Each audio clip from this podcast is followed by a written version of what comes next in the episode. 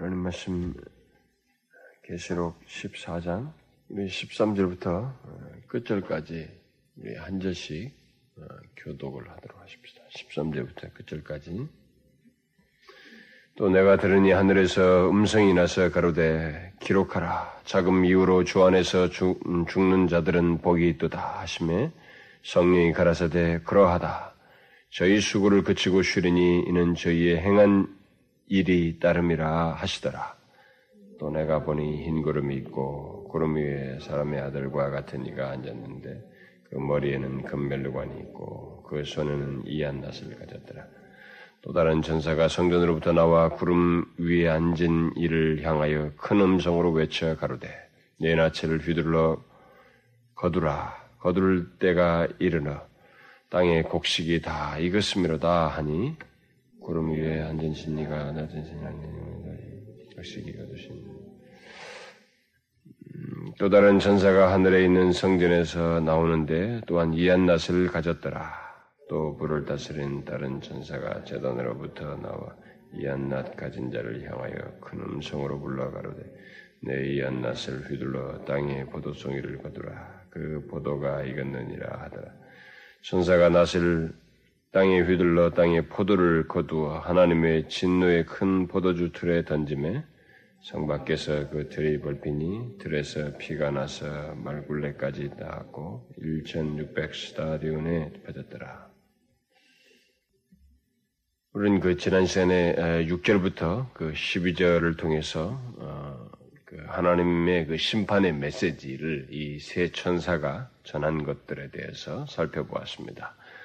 하나님께 경배하는 대신에 짐승과 그의 우상에게 경배하는 자들에게 있게 될 하나님의 심판, 그 심판이 어떠한지를 이 천사들의 메시지를 통해서 우리가 살펴보았습니다. 이제 그런 그 짐승에 경배하는 자들에게 내려질 심판에 반해서 성도들은 고난의 현실 속에서도 인내하며 하나님의 계명과 예수 믿음을 지키는 특성을 갖는다는 것을 그 마지막 12절을 통해서 우리가 잠깐 살펴봤습니다. 그런데 사실 우리는 그렇게 그 고난 중에서도 인내하며 하나님의 계명을 지키고 예수 믿는 믿음을 지키는 그 12절 말씀과 오늘 그 우리가 읽은 그 13절 말씀은 사실 연관지어서 함께 살펴보는 것이 뭐 좋을 듯한 내용입니다. 뭐 분리해도 상관이 없습니다만은 내용상으로는 13절까지 지난번 12절과 13절 한때 묶어서 살펴보는 게 좋은데 사실 지난 시간에는 너무 내용이 많았어요. 제가 너무 많아서 그것을 오늘로 이제 미루었습니다. 우리가 지난주에 살핀 그 12절 말씀은 성도의 그 인내에 대해서 언급을 했습니다만은 바로 오늘 13절 내용은 성도의 그 죽음에 대해서, 성도의 인내가 아니고 이제 죽음에 대해서 언급을 하고 있습니다. 그래서 이게 좀 연관성을 12절과 계속 연관성을 가지고 있어요. 성도들이 인내한다는 것은 어떤 어려움이 있다는 것을 전제한다고 그랬습니다. 무엇인가 인내를 하도록 하는 어떤 어려움, 시련들, 핍박 이런 것들을 분명히 있다고 하는 것, 그것을 전제한다고 그랬습니다. 일세기 당시를 생각해보면 그들이 받았던 어떤 고난과 핍박 같은 것을 충분히 생각할 수 있었겠죠. 그들은 심지어 순교의 위험까지도 있었던 그것을 우리가 생각할 수 있는데 바로 그런 가운데서도 이들은 인내했다는 것입니다. 인내하면서 그들은 하나님의 계명과 예수께 대한 믿음을 지켰다.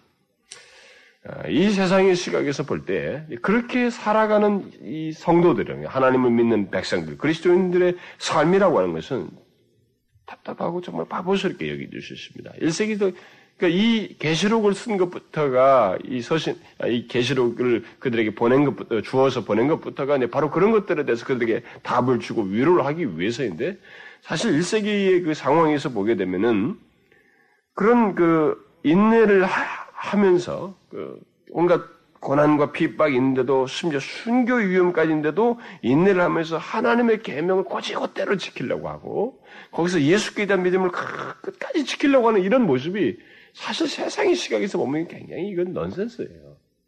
답답하고 바보 같은 짓 같고 말이죠. 뭔가 그 어리석어 보이는 그런 삶입니다.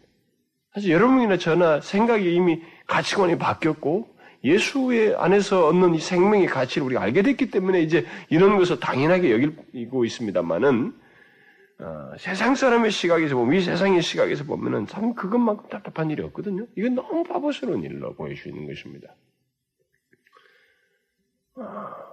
그 온갖 고난이 있는데도 거기서도 그 타협하면서 하나님의 계명을 적당히 지키면서 그냥 우상에게도 절도 하고 뭐 이렇게 해도 되는데 그것을 지켰다. 그래서 성도들의 인내가 여기 있으니 바로 이런 상황 속에서도 그들은 있었으니 저희는 하나님의 계명과 예수께 대한 믿음을 지켰다. 이렇게 말하고 있단 말이에요. 이것이 세상의 시각과 전혀 다른 그들의 모습이었다라고 이렇게 심판의 메시지를 말하면서도 병행적으로 항상 이런 것들 병행적으로 같이 덧붙여서 얘기를 하는데 지금 이 얘기를 해주고 있습니다.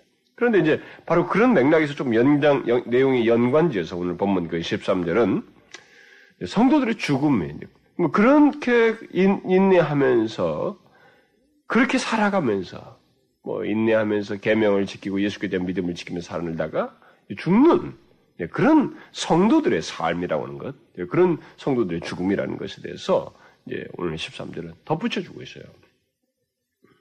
그런 것이 세상 사람들의 보기에는 참 답답하고 어리석게 인생 무슨 재미로 사느냐, 그렇게 더 죽으면 도대체 뭐냐 말이지, 뭐가 당신이 얻는 게 있느냐라고 하는 그런 보편적인 시각을 이 세상은 가지고 있지만 바로 그렇게 살다가 죽는 그 그리스도인들의 죽음이라고 하는 것이, 성도의 죽음이라는 것이 무엇인가, 그것이 결국 정말 그렇게 바보 같은 것인가, 그렇지 않다라고 하는 것을 답을 중간에 막간에 넣어주고 있습니다. 사실 6절부터 이 20절까지는 계속적으로 심판에 대한 내용이에요. 전체적으로 심판에 대한 내용인데 그 상간의 막간에 이런 그 그리스도인의 그 삶과 죽음의 문제를 그 인내하면서 고난받고 인내하면서 결국 그런 가운데서 죽는 그 그리스도인의 그 죽음의 문제를 이렇게 평가를 해주고 있습니다. 오늘 그 13절에서는 성도의 죽음을 뭐라고 평가를 하고 있어요? 복이다. 이렇게 말하고 있습니다.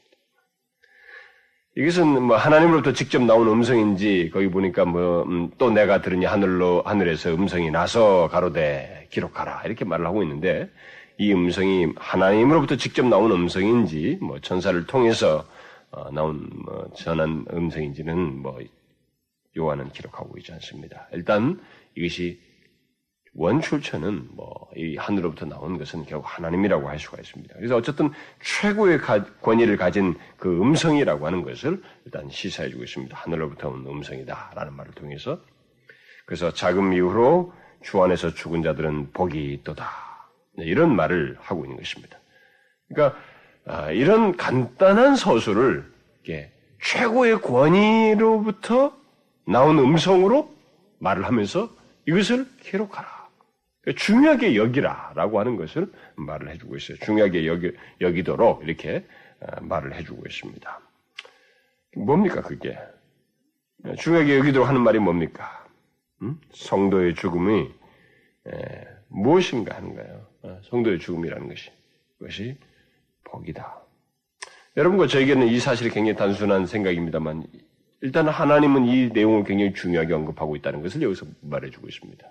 요한은 이것이 듣는 사람들이 어떻게 들을지 모르지만 지금 하늘로부터 나온 이 음성은 자기에게 기록하라고 하니 중대하게 짤막하게 나온 자금 이후로 주 안에서 죽은 자들은 복이 있도다라고 하는 이 사실은 굉장히 중대한 선언이다.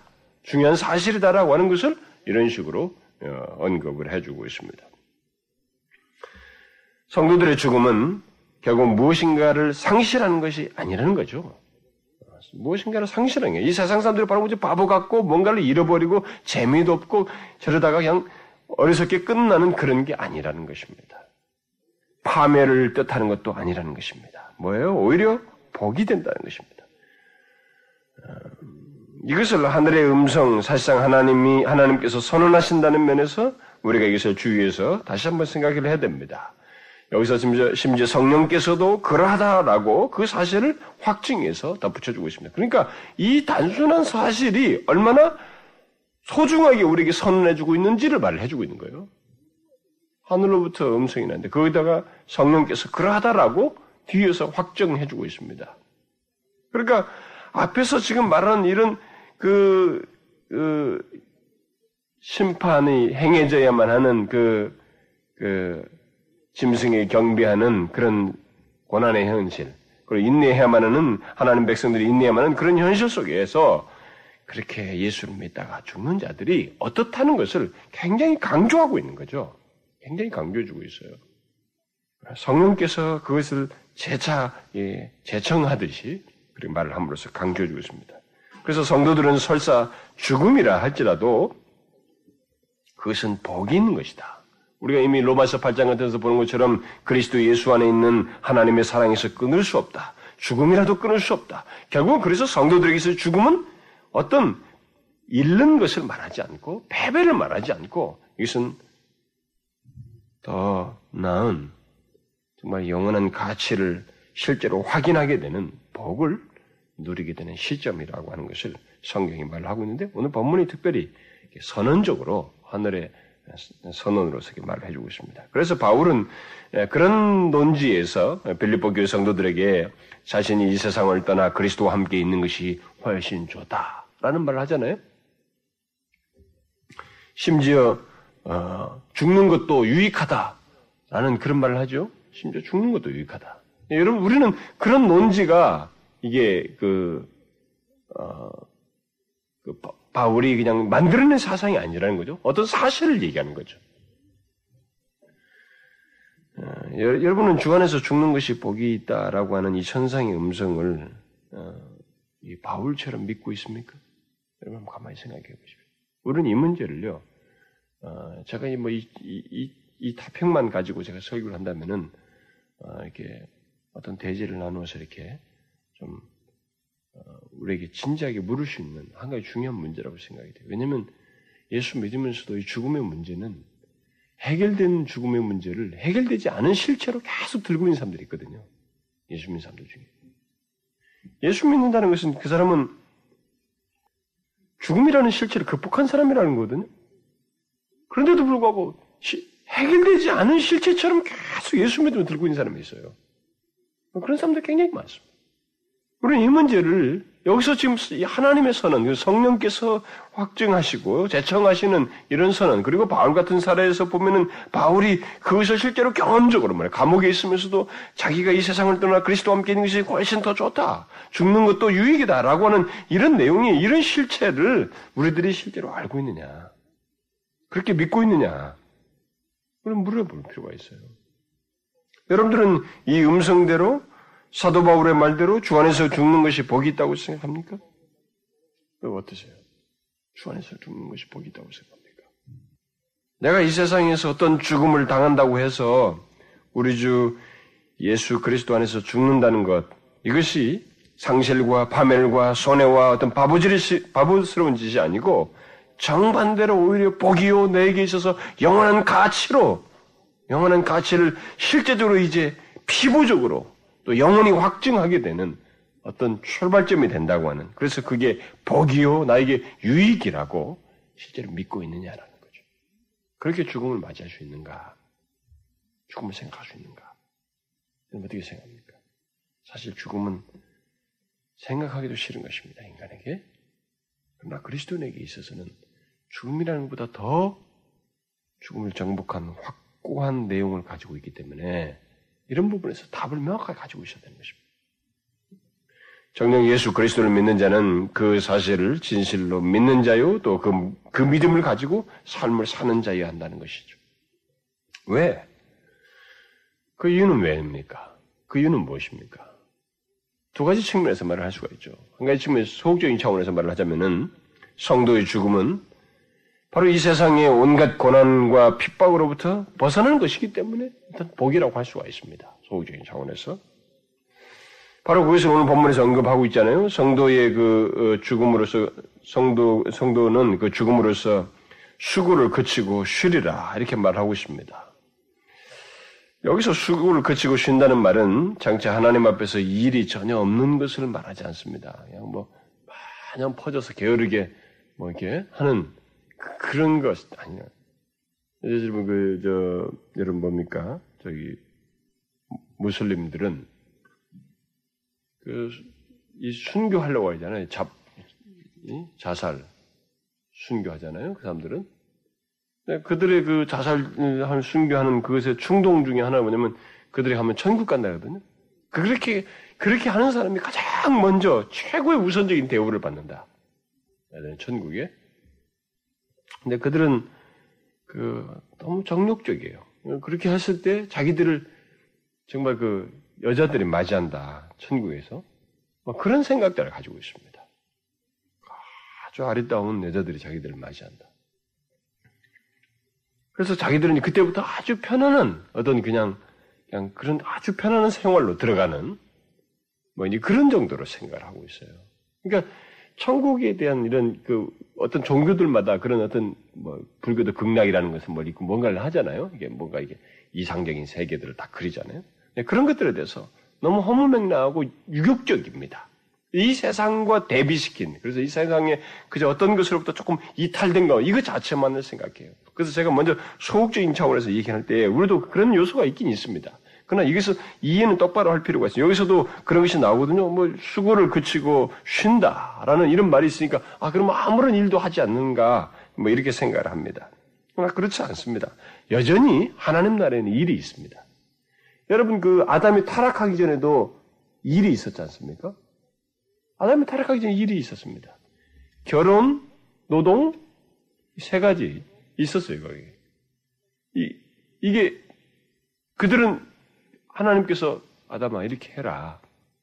타락하기 전부터 하나님께서 노동이라고 하는 것, 일이라고 하는 것을 즐겁게 하는 그것이 있었습니다. 그렇기 때문에 우리가 완성된 하나님 나라에 가더라도 우리는 일을 하게 되는 것입니다. 일이 있어요, 뭔가. 활동을 하는 것입니다. 단지 여기서 수고를 그치고 쉰다는 것은 이 땅에서와 같이 어떤 고통과 괴로움이 있는 일이 없다는 것입니다. 그런 식의 일을 더 이상 하지 않는다는 거죠. 그런 것으로부터 쉬고 그친다는 것입니다. 오히려 그 대신 일이지만 기쁨과 즐거움이 있는 그런 일을 할 것이다. 라고 하는 것을 말을 해주고 있습니다. 그러니까 전혀 성격이 다르죠. 그리스도를 향한, 하나님을 향한 어떤 활동들 하는 거죠. 그런 게 기쁨과 감격에 찬 어떤 일들을 한다는 것입니다. 그래서 여기서 수고를 그치고 쉰다는 것은 고통이 있는 노동과 순례자로서의 노고에서 쉼을 얻을 것을 말하는 것입니다. 그리고 또 저희의 행한 일이 따름이라고 이렇게 하늘의 음성이 말을 하는데 이것은 저희의 행한 일에 따름이라라는 이 말은 이 땅에서 인내하고 믿음을 지킨 성도들의 모든 사역이 이 땅에서 죽는다고 해서 끝나는 것이 아니고 계속해서 하나님의 영광의 열매를 맺는 것으로 이어져서 있게 될 것을 말하는 것입니다. 그러니까 성도들의 죽음은 고통 있는 수고를 끝내고 영광의 열매를 맺는 어떤 이렇게 기쁨과 즐거움이 있는 일을 한다는 거죠. 성격이 달라요. 여러분 어떤 일도 굉장히 우리가 부패된 이 세상이지만은 막 기쁘고 좋아서 막 즐거워서 하는 것이 다르잖아요. 내가 누구를 사랑해서 막 만나러 가는 거 그것을 일이라고 생각합니까? 그것을 해서 내가 조금 더 수고하는 걸 일이라고 생각합니까? 그렇게 생각지 않잖아요. 그와 같은 것입니다. 이 세상은 땀을 흘리고 고통을 주자는 노고가 있잖아요. 순례자의 삶을 속했는데 그것을 쉬게 한다. 쉬리라. 이렇게. 그런 면에서 성도의 죽음은 이제 정말 복이죠. 그런 것으로부터 벗어나는 것입니다. 그러나 성경에서 말하는 성도의 죽음을 복이라고 말했을 때 1차적으로 이것을 말하는 것은 아닙니다. 이것은 소극적인 것이고 더 적극적인 게 있죠. 적극적인 것은 바울이 말한 대로 주님과 거처를 함께하는 것입니다. 그렇기 때문에 이게 복이라고 하는 거예요. 그래서 바울이 고린도 후서에서 말을 하잖아요. 우리가 담대하여 원하는 바는 차라리 몸을 떠나 주와 함께 거하는 그것이라. 차라리 몸을 떠나서 주와 함께 거하는 그것이다. 이게 담대히 원하는 바이다. 성도의 죽음은 궁극적으로 영원하신 주와 함께 거하는 것입니다. 하나님이 함께 계시게 돼서 그분과 영원히 함께하는 것이 정말로 우리가 이제 성도의 죽음에서 가장 가치 있고 정말 복 중의 복인, 영원하신 하나님과 함께 거처를 같이 한다는 것이 가장 복 중의 복인, 그것을 성경이 말을 하고 있는 것입니다. 이런 사실 때문에 그리스도 안에 죽는 것은 무엇을 잃는 것이 아니죠. 가장 큰 것을 얻는 것입니다. 영존하시는 하나님과 함께 거처를 하는 것이기 때문에. 이것을 지복이죠. 오히려 지복이죠. 그래서 우리는 항상 우리의 죽음을 생각할 때마다 바로 이런 복의 차원을 생각을 해야 됩니다. 그러니까 순교자들이나 앞선 많은 믿음의 사람들이 죽음을 어떻게 그렇게 현실적으로 극복했느냐라고 했을 때 그것은 다 이런 맥락을 가지고 있어요. 여러분과 저에게 있어서도 성경이 말한 그리스도인의 죽음의 이 영광스러움과 이해를 바르게 가지고 있지 않으면 죽음에 대해서 우리가 다가오는 죽음에 대해서 정말 당황합니다. 여긴 장사가 없거든요. 죽음을 잘 요리하는 본능은 이 세상에 없습니다. 오직 믿음으로 죽음을 요리할 수 있는 거예요. 인간의 본능으로는 죽음을 요리할 수 없습니다. 다 압도되게 돼 있습니다. 다 질려버리고 거기에 막 끌려고 두려워 떨고 압도되게 돼 있지, 그 죽음을 요리하는 것은 오직 믿음으로 할 수 있어요. 이런 그리스도와 함께 거할 것에 대한 이런 믿음, 믿음으로 죽음을 요리할 수 있는 것입니다. 우리가 이런 사실을 알고 있어야 되죠. 성도의 죽음은 절대로 무엇을 상실하는 게 아니라 오히려 더 얻는 것입니다. 그것을 끝나는 게 아니라 더 나은 것으로 가는 그것을 말하는 것입니다. 그래서 우리는 우리의 수고가 주 안에서 결코 헛되지 않은 줄을 알고, 또 우리의 죽음이 허무로 끝나는지 아니하고 오히려 복인 줄을 알고, 주 안에서 죽기에 앞서서 주 안에서 사는 자가 되어야 됩니다. 무슨 말인지 알겠어요? 여기서 주 안에서 죽는 자는 복이 있다 그러는데, 주 안에서 죽는 자는요, 먼저 주 안에서 사는 자입니다. 주 안에서 사는 자가 아니면 주 안에 죽을 수가 없지요. 그렇죠? 이걸 우리가 알아야 됩니다. 사람이 저절로 이렇게 뭐가 되는 거 아니에요. 저절로 이렇게 좋은, 주 안에서 그런 그 강건한 죽음, 이게 기쁨에 찬 죽음, 담대한 죽음을 가질 수가 없습니다. 먼저 주 안에서 사는 것이 있어야만 하는 것입니다. 아시겠죠? 우리가 잊지 말아야 됩니다. 주 안에서 죽기 위해서 우리는 주 안에서 사는 자여야 한다는 것을 잊지 말아야 됩니다. 자, 그러면 이제 그 14장 그 6절 이하부터 천사들에 의해서 선언된 그 최후의 심판, 그 앞에 6절부터 연속되고 있는 내용이죠. 그 앞에 6절부터 그 언급된 그 내용, 선언된 심판이 이제 어떻게 실행되는지를 그 14절부터 20절의 기록을 통해서 우리가 보게 됩니다. 요한은 먼저 이 최후 심판을 주도하는 이가 누구인지를 먼저 14절에서 이 전체 심판 시행의 어떤 구체적인 시행의 내용에 앞서서 말을 해주고 있습니다. 최후의 심판을 주도하는 이가 누구인가? 그에 대해서 오늘 본문 14절에 말하자면, 또 내가 보니 흰 구름이 있고 구름 위에 사람과 같은 이가 앉았는데 그 머리는 금멜루관이 있고 그 손에는 이한 낫을, 날카로운 낫을 가졌더라. 이렇게 말하고 있습니다. 여기에 등장하는 이 사람의 아들과 같은 이가 누구일까요, 여러분? 누구 것 같습니까? 우리 먼저 이 모든 내용이 상징적이라고 하는 것을 염두에 둘 필요가 있어요. 여기서 나처럼 등장하는 모든 구름 위에 있다는 것은 우리가 과학적 지시로 보면 구름에 사람 있을 수가 없어요. 이렇게. 그것은 여러분 알다시피 우리가 무슨 고체가 아니기 때문에 이런 것들은 모든 것이 다 상징적이죠. 그래서 먼저 여기 흰 구름은 그리스도께서 그 변화산상에 됐을 때도 그 흰 구름이 그를 감쌌던 것이 있었고, 또 승천하실 때도 그 흰 구름이 그를 감쌌던 것을 보았을 때 그런 것들을 다 연상케 하는 한 장면이라고 할 수 있습니다. 그래서 어떤 신적인 위험과 임재로 그 둘러쳐 있는 것을 상징적으로 보여주고 있습니다. 그리고 그 사람의 아들과 같은 이라고 하는 이 말은 이미 다니엘서에서 우리가 나온다는 말을 했었죠. 앞부분에서 인자 같은 이라고, 사람의 아들, 사람인 아들 자체가 인자 같은 이라고 하죠. 그것이 이미 다니엘서에서 나왔었고, 또 예수님께서 친히 이 땅에 계셔서 자기 자신을 인자라고 했죠. 인자는 이렇게 말씀하셨습니다. 이런 걸 보게 되면은 다분히 이 내용은 예수 그리스도이시라고 하는 것을 금방 우리가 생각할 수 있습니다. 더욱이 머리에 금면류관이 있다는 것을 보게 될 때 여기 사람의 아들과 같은 이는 영화롭게 대신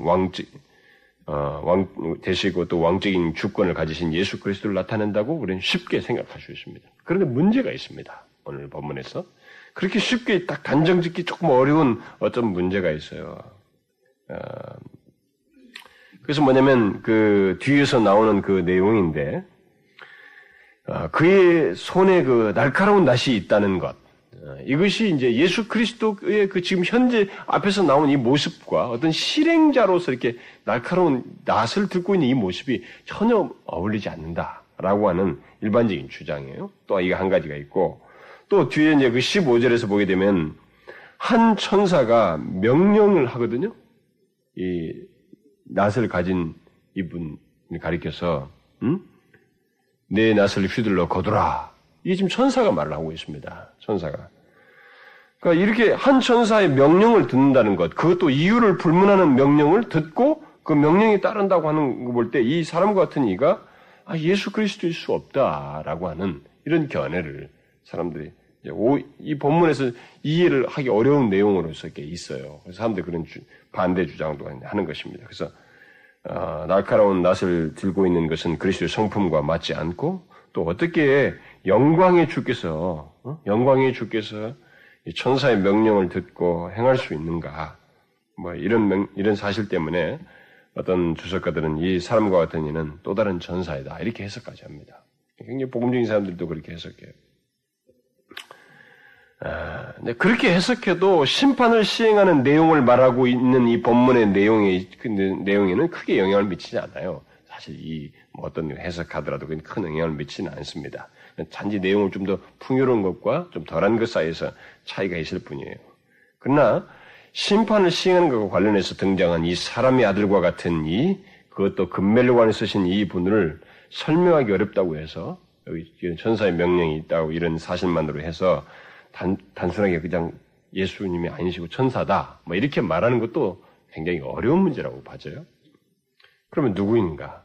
제가 볼 때 가장 적절한 해석은 역시 추수의 주인으로서 등장하시는 예수 그리스도, 이 심판의 주인으로서 등장하시는 예수 그리스도라고 봐져요. 이게 가장 적절하다고 봅니다. 그가 예리한 낫을 가진 것은 그가 어떻게든 상징적이거든요. 이게 심판을 하는 낫을 들고 있다는 것이기 때문에 뭔가를 베기 위한, 그것을 그 의미 전달을 하기 위한 것이지 그의 성품과 다른 것이 지금 앞으로 이 일을 자기가 행할 것을 나타내는 그런 상징적인 것이기 때문에 결국 심판의 추수, 그 심판의 주로서 주권적인 위치에 계시다고 하는 것을 상징적으로 나타낸 것이라고 할 수 있습니다. 또 그가 이제 15절에서 천사의 명령을 듣는 것은 그가 성전으로부터 나와서 그 말을 했다는 것을 우리가 염두에 둘 필요가 있거든요. 이 천사가 바로 직접적으로 이렇게 말을 하는 게 아니고 이 말을 뭔가를 지금 전달하고 있다는 것을 시사해주고 있습니다. 성전으로부터 나와서 그 말을 하고 있어요. 이런 사실은 하나님 아버지로부터 메시지를 전달을 받아서 이렇게 이 전달을 하고 있다라고 하는 걸, 그래서 마치 사신으로서 그가 있다라는 하나의 사신에 불과하다고 하는 사실을 여기서 충분히 묘사를 해주고 있습니다. 실제로 이것은 일찍이 주님께서 이 땅에 계실 때 그 날과 그때는 아무도 모르나니 하늘에 있는 천사들도 아들도 모르고 아버지만 아시느니라 라고 했던 그 말씀을 상기시켜주는 하나의 설명거리라고 볼 수가 있어요.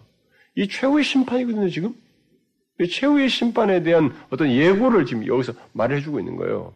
그렇기 때문에 이 최후의 심판에 대해서 주님께서 이미 지상에 계실 때 하셨잖아요, 그런 말씀을. 천사들도 아들도 모르고 아버지만 아시느라 했기 때문에 그것을 자신이 이렇게 이 묘사의 속에서 그것을 이렇게 설명해주고 있다. 그것의 성취로서 말을 해주고 있다라고 할 수 있다 이겁니다. 그래서 천사가 내 낫을 휘둘러 거두라. 거둘 때가 이르러 땅의 곡식이 다 이루었느니라. 이 말을 오히려 우리의 어조로 바꿔서 말하면 당신의 낫을 보내어 추수하시옵시오. 추수하소서. 왜냐하면 추수할 시간이 왔고 땅의 곡식이 다 익었기 때문입니다. 이렇게 직역을 해도 되는 것입니다. 번역상으로는.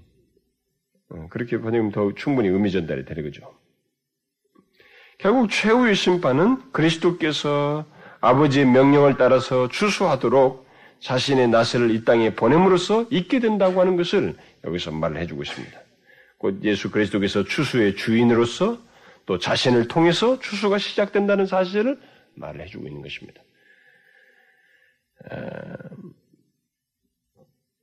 물론 이런 문제가 있을 수 있어요. 문제제기를 하는 사람들 중에는 아니 영광스러우시 이미 승귀하신 그리스도께서 이것을 무슨 중개인을 통해서 말을 하고자 하시고 올 게 어디 있는가?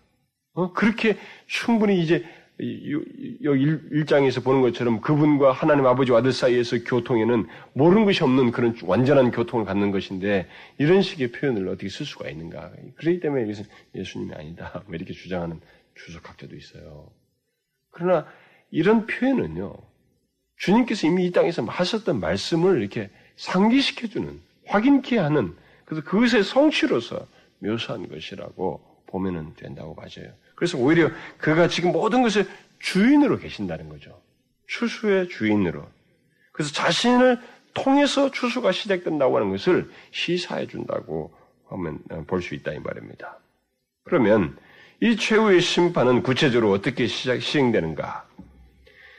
본문은 그것을 두 가지로 묘사해주고 있습니다. 15절부터 16절은 곡식을 추수하는 것으로 묘사를 해주고 있고, 그리고 17절부터 20절은 포도를 추수하는 것으로 최후의 심판을 묘사해주고 있습니다.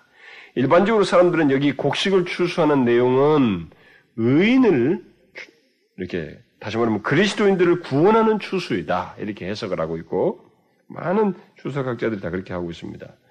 또 포도 추수는 뒤에 보니까 실제로 이 심판의 그 처절한 장면이 많이 나오거든요. 그러니까 이것은 악인들과 관련된 추수, 곧 악인들을 심판하는 것이다. 네, 이렇게 두 개로 나누어서 해석을 하고 있습니다. 그래서 당신은 곡식 추수에 들어갈 사람입니까? 포도 추수에 해당되는 사람입니까? 라는 그 질문까지 하게 됩니다. 이 두 추수를 그렇게 나누는 것은 나름대로 설득력이 있어요. 그리고 상당히 용이한 해석이라고 봐집니다. 그러나 우리는 이 두 추수에 대한 내용들이, 그 내용들 그 자체보다는, 여기서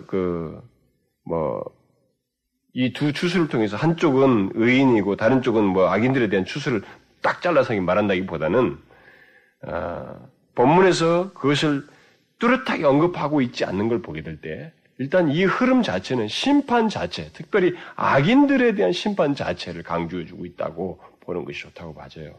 여기서는 계속 악인들의 심판에 대해서 1차적 강조점을 두고 있어요. 물론 이것을 강조하게 될 때는 당연히 먼저 선행되는 심판을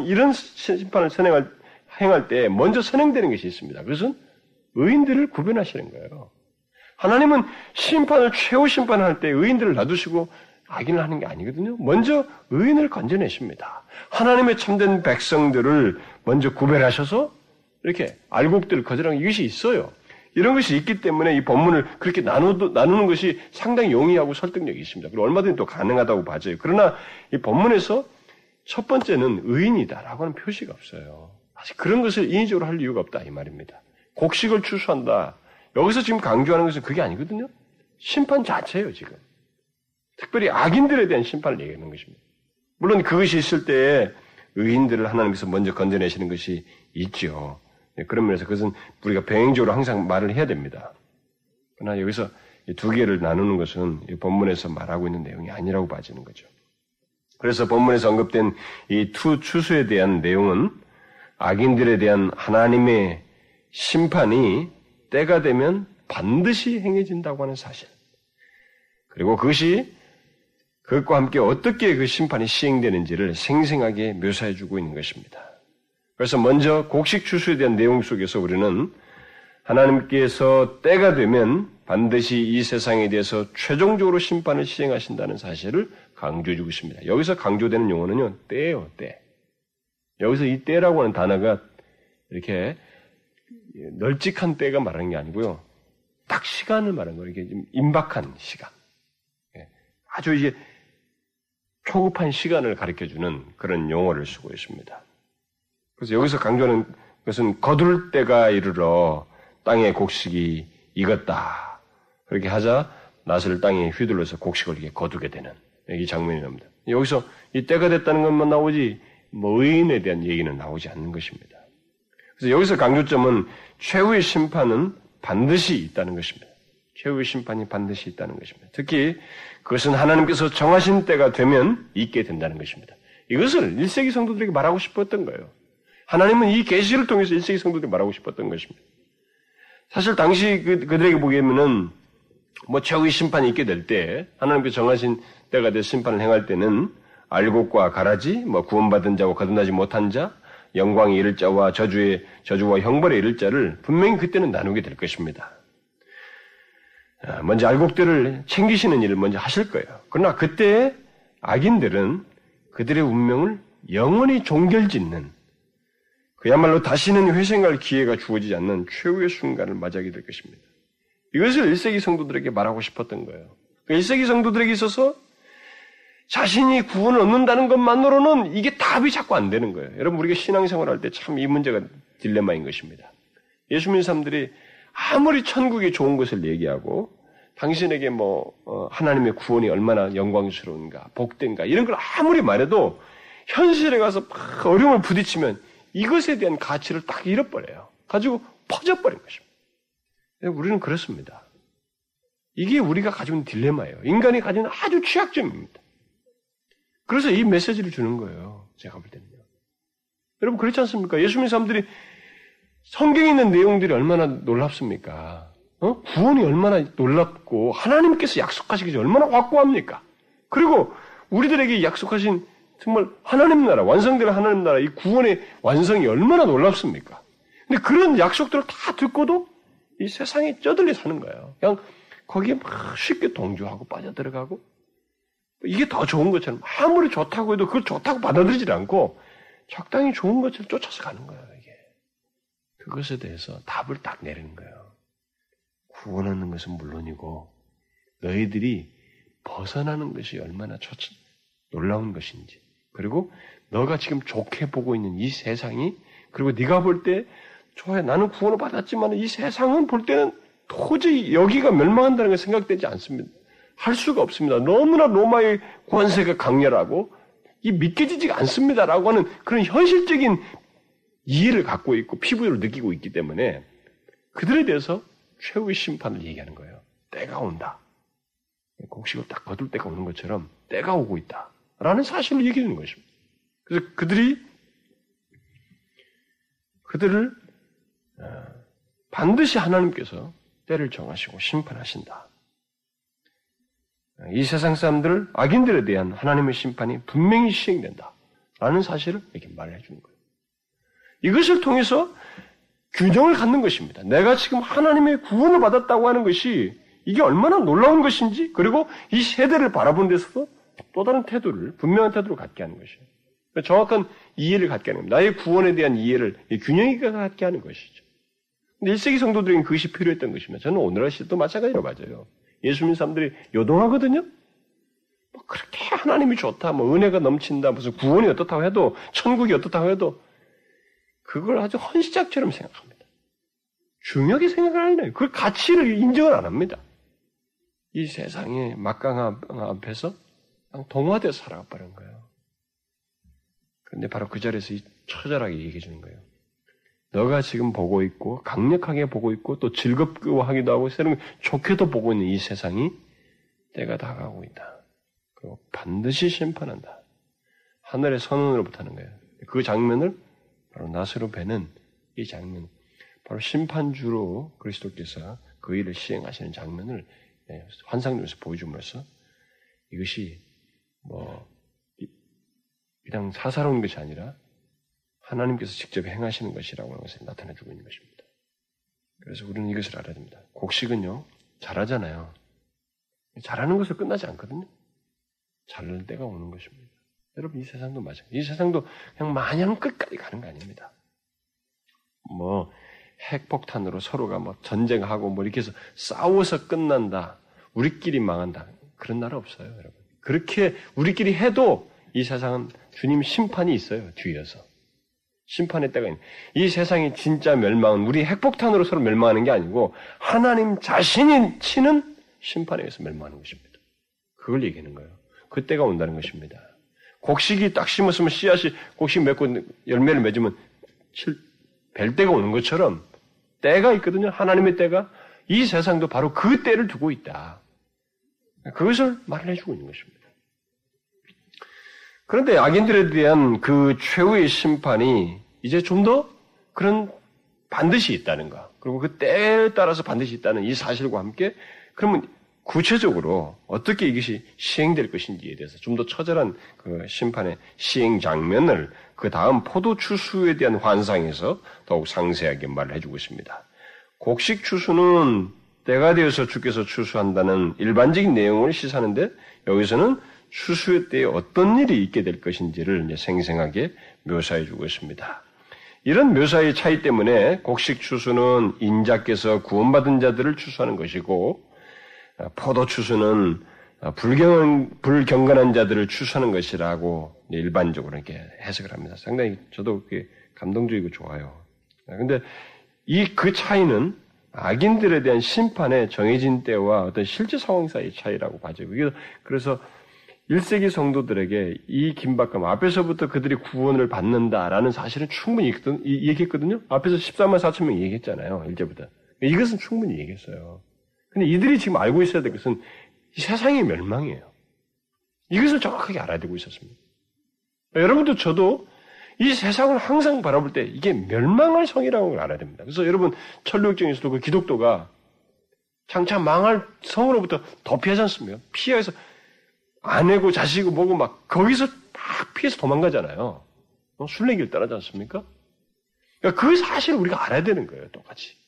이 세상이 망할 도성이라고 하는 걸 알아야지.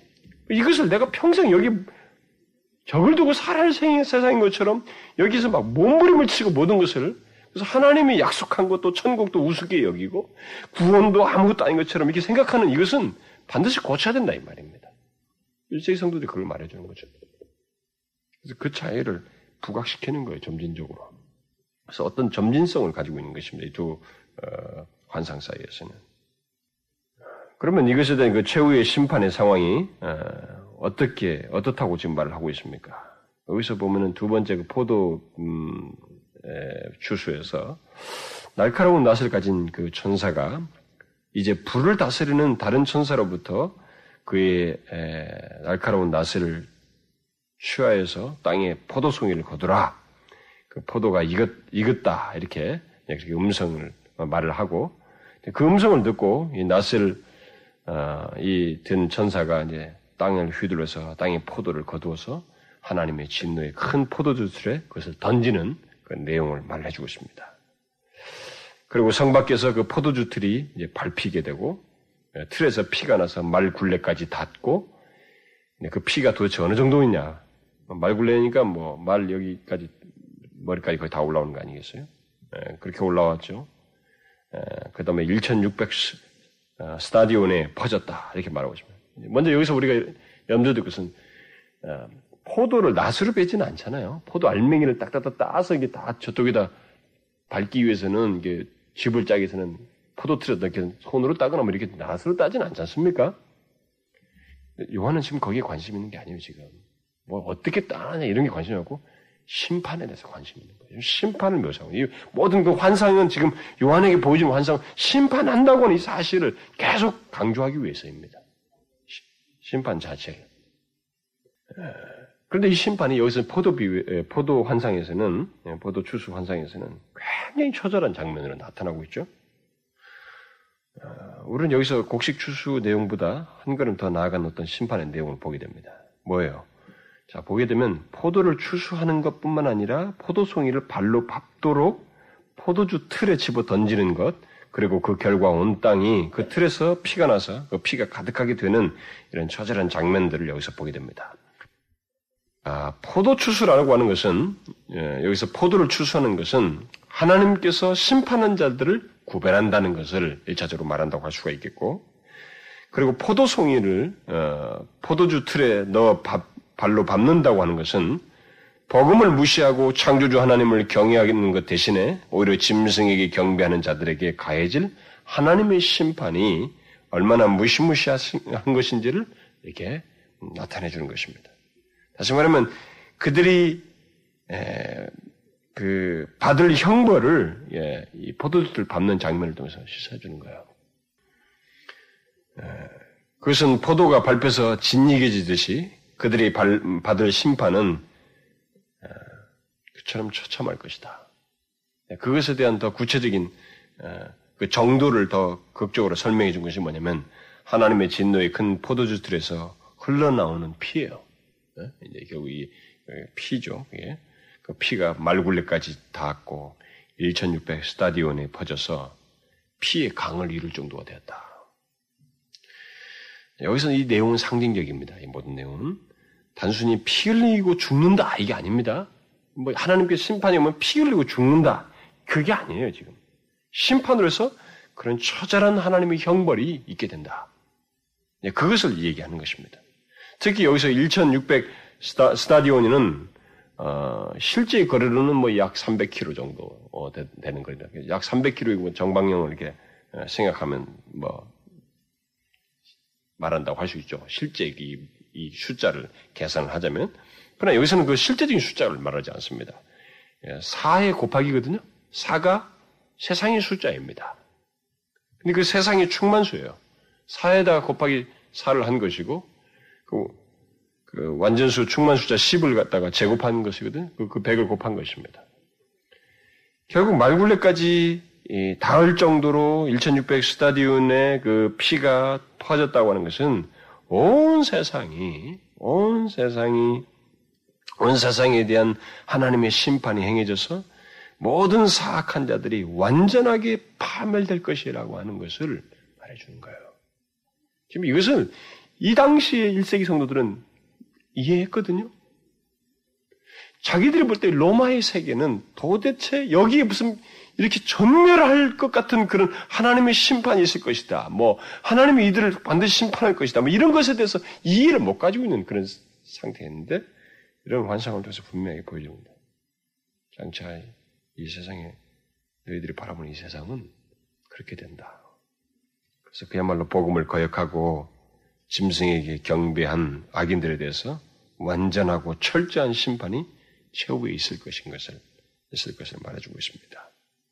그런데 이 심판에 대한 묘사에서 우리가 기억할 한 가지 중요한 내용이 있습니다. 이게 포도 주수 환상에서 기억할 한 가지 중요한 내용이 있어요.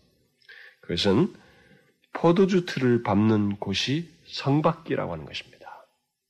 여러분 성박 하면 생각나는 게 뭐 있습니까? 뭐 있습니까? 바로 예수 그리스도의 십자가가 성밖이었습니다. 그렇죠? 우리는 우리 주 예수 그리스도께서 우리의 죄를 지시고 십자가에 달려 온갖 고통과 저주와 형벌을 받은 것이, 다시 말해서 우리의 죄에 대한 심판을 받으신 것이 바로 성밖이었다는 것을 기억해야 됩니다. 이것과 관련이 있어요. 그것을 지금 상기시켜주고 있는 것입니다. 뭡니까?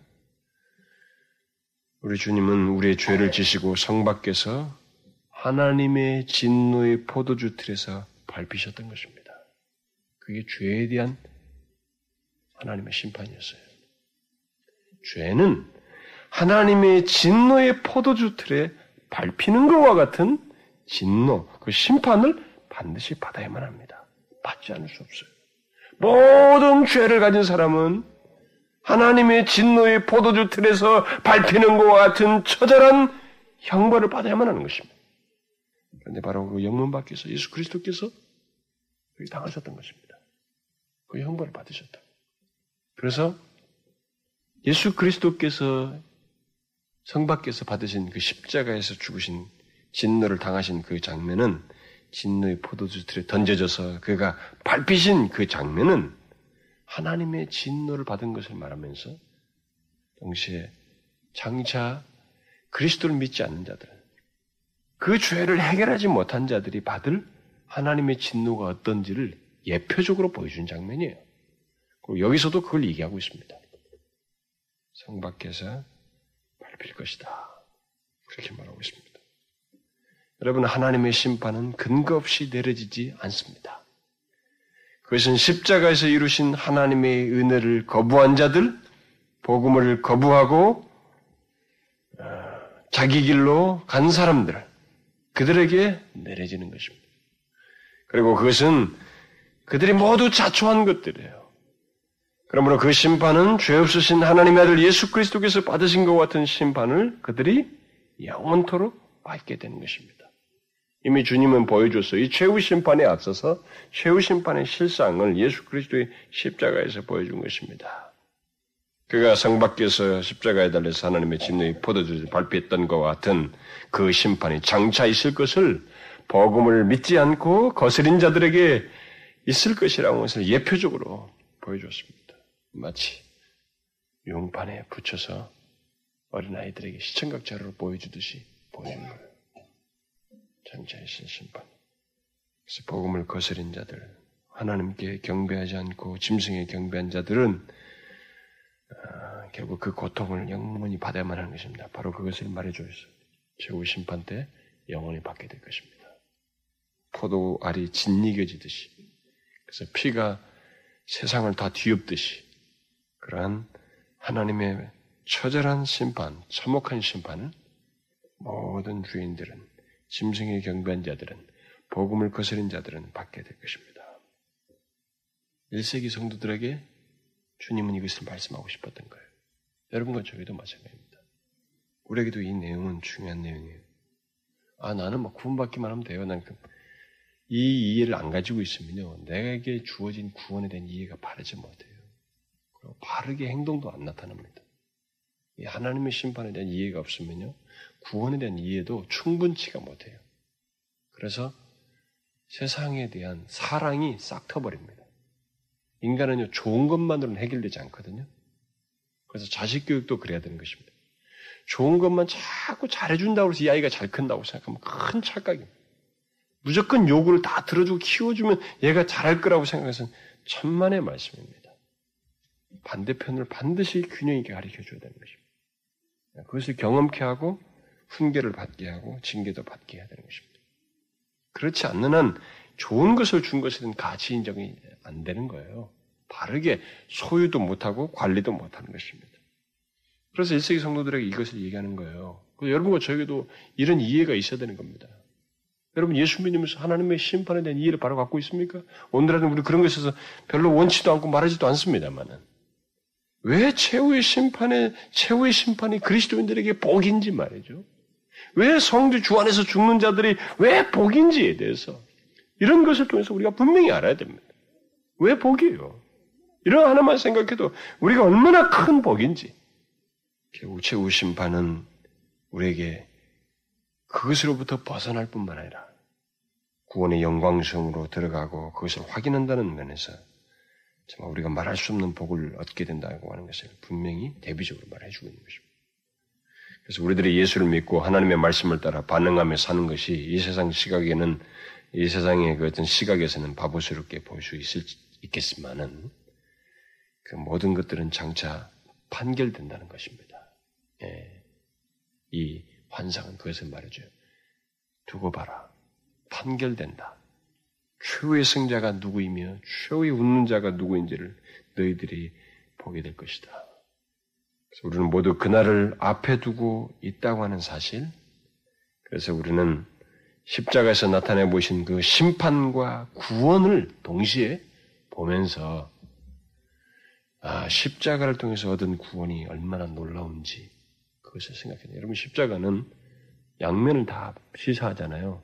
심판과 구원이 무엇인지, 죄에 대한 심판이 무엇이며, 그리고 죄로부터 구원받는 것이 무엇인지를 십자가가 두 가지 면에서 명확하게 보여주지 않습니까? 우리 두 가지를 동시에 봐야 되는 거예요. 십자가를 통해서 구원만 생각하면 안 되는 것입니다. 그가 당하심으로 얻은 구원을 생각해야 되는 것입니다. 그래서 그리스도를 거부한 자들에게, 복음을 듣지 않고 거역한 자들에게 그 십자가가 중요한 증거물이 되는 것입니다. 이미 나타내준, 그래서 하나님의 심판이 무엇인지 보여준 그것을 이미 예표적으로 보여준 것으로서 자기들이 받을 심판으로서 미래에 나타내준 것이고, 또 장차 그와 같은 심판을 그대로 받게 되는 거예요. 영원히. 그래서 누구든지 그리스도께서 십자가에서 이루신 것을 믿고 그에 대한 믿음을 지키며 사는 자는 그는 진짜 십자가를 통해서 구원 그리고 복을 얻은 자가 되는 것입니다. 우리는요 지금 최후의 심판을 향해서 가고 있습니다. 언제 죽든 우리는 가고 있어요. 이것을 알아야 됩니다. 그때 사람들은 나뉘게 됩니다. 멸망받을 자와 영광으로 들어갈 자들이 나뉘게 될 것입니다. 그리스도를 믿지 않는 자들에게 그때는 크게 두렵게 되는 날이고 참혹한 정말 그 고통으로 입문하는 그런 때가 될 것입니다. 그러나 이미 그리스도께서 십자가에서 모든 진노를 다 받으심으로써 그를 믿는 자들에게 받아야 할 모든 형벌을 지셨던 그것을 지심으로써 그를 믿는 자들에게 있어서는 더 이상 그런 형벌이 없게 된다는 것이죠. 그런 면에서 우리들에게 있어서의 최후의 심판은 또 다른 경의를 불러일으키는 것입니다. 감격과 기쁨과 찬송의 때이고 감사의 때로서 다가온다는 것입니다. 그러니까 똑같은 때가 두 부류에게 전혀 다른 식으로 다가오는 거예요. 한 부류에게는 절망과 고통으로 들어가는 영원한 고통으로 들어가는 때로 다가오는 것이고 또 다른 한 그룹에는 그리스도를 믿는 자들에게서는 그때가 찬송의 때요 감사의 때로 다가온다는 것입니다. 그것을 지금 말해 주는 거예요. 1세기 성도들에게 우리들에게. 그래서 우리는 이것을 기억하고 인내해야 되는 것입니다. 앞에서 말한 12절에 말한 그 말이에요. 성도들의 인내. 현재 시제에 어떤 메시지를 주거든요. 이런 미래적인 메시지를 통해서 우리에게 현재 우리에게 뭔가를 메시지를 주는 것이기 때문에 현재 무슨 메시지겠어요? 너희들이 지금 인내하고 있다. 이 말이거든요. 그러니까 그것이 우리에게 충실하게 행해져야 된다는 겁니다. 성도들의 인내가 우리에게 분명히 있어야 돼요. 어떤 고난이 있어도 어떤 유혹이 있어도 우리는 인내해야 됩니다. 하나님의 계명을 지키며 예수께 대한 믿음을 끝까지 지켜야 되는 것입니다. 우리는 하나님의 계명 지키는 거 우습게 알면 안 됩니다. 저는 이 세대가 예수를 믿는다고 하면서 하나님의 계명 지키는 거 우습게 여기는 것에 대해서 저는 놀랍습니다. 그게. 왜냐하면 이런 하나님의 심판의 메시지를 전혀 고려치 않고 있는 것 같기 때문에 그렇습니다. 구원은 얘기하는데 그 구원을 얘기하면서 하나님의 계명을 어떻게 그렇게 무시할 수 있는지에 대해서 의문이 생깁니다. 아닙니다. 여기서 지금 계시록에서 분명히 얘기하는 것은 그런 심판과 구원을 동시에 양면에 얘기하면서 너희들의 현재에 있어서는 하나님의 계명을 충실하게 지키는 자들이다. 인내하는 자들이다. 예수께 대한 믿음을 지키는 자들이다. 그래야 된다는 것을 말해주고 있는 것입니다. 그래서 우리는 하나님의 계명 지키는 걸 우습게 알면 안 됩니다. 너무 우습게 알아요. 예수께 대한 믿음을 갖고 나타나는 것을 하찮은 일처럼 여기는 경향이 있습니다. 우리가 이 세대 속에서 인내하면서 하나님의 계명을 짓고 예수께 대한 믿음을 가지고 있다는 것이 뭔 줄 압니까? 이게 아무것도 아닌 게 절대 하찮은 게 아니에요. 이게요 영원한 복을 소유한 자라고 하는 것을 나타내준 증거입니다. 증거. 뭐 다른 증거가 아니에요. 그 사람이 아무리 많은 체험을 가지고 있어도 실제 삶에서 이런 증거를 생활 속에 가지고 있지 않다면 그 사람이 정말 의문스러운 거예요.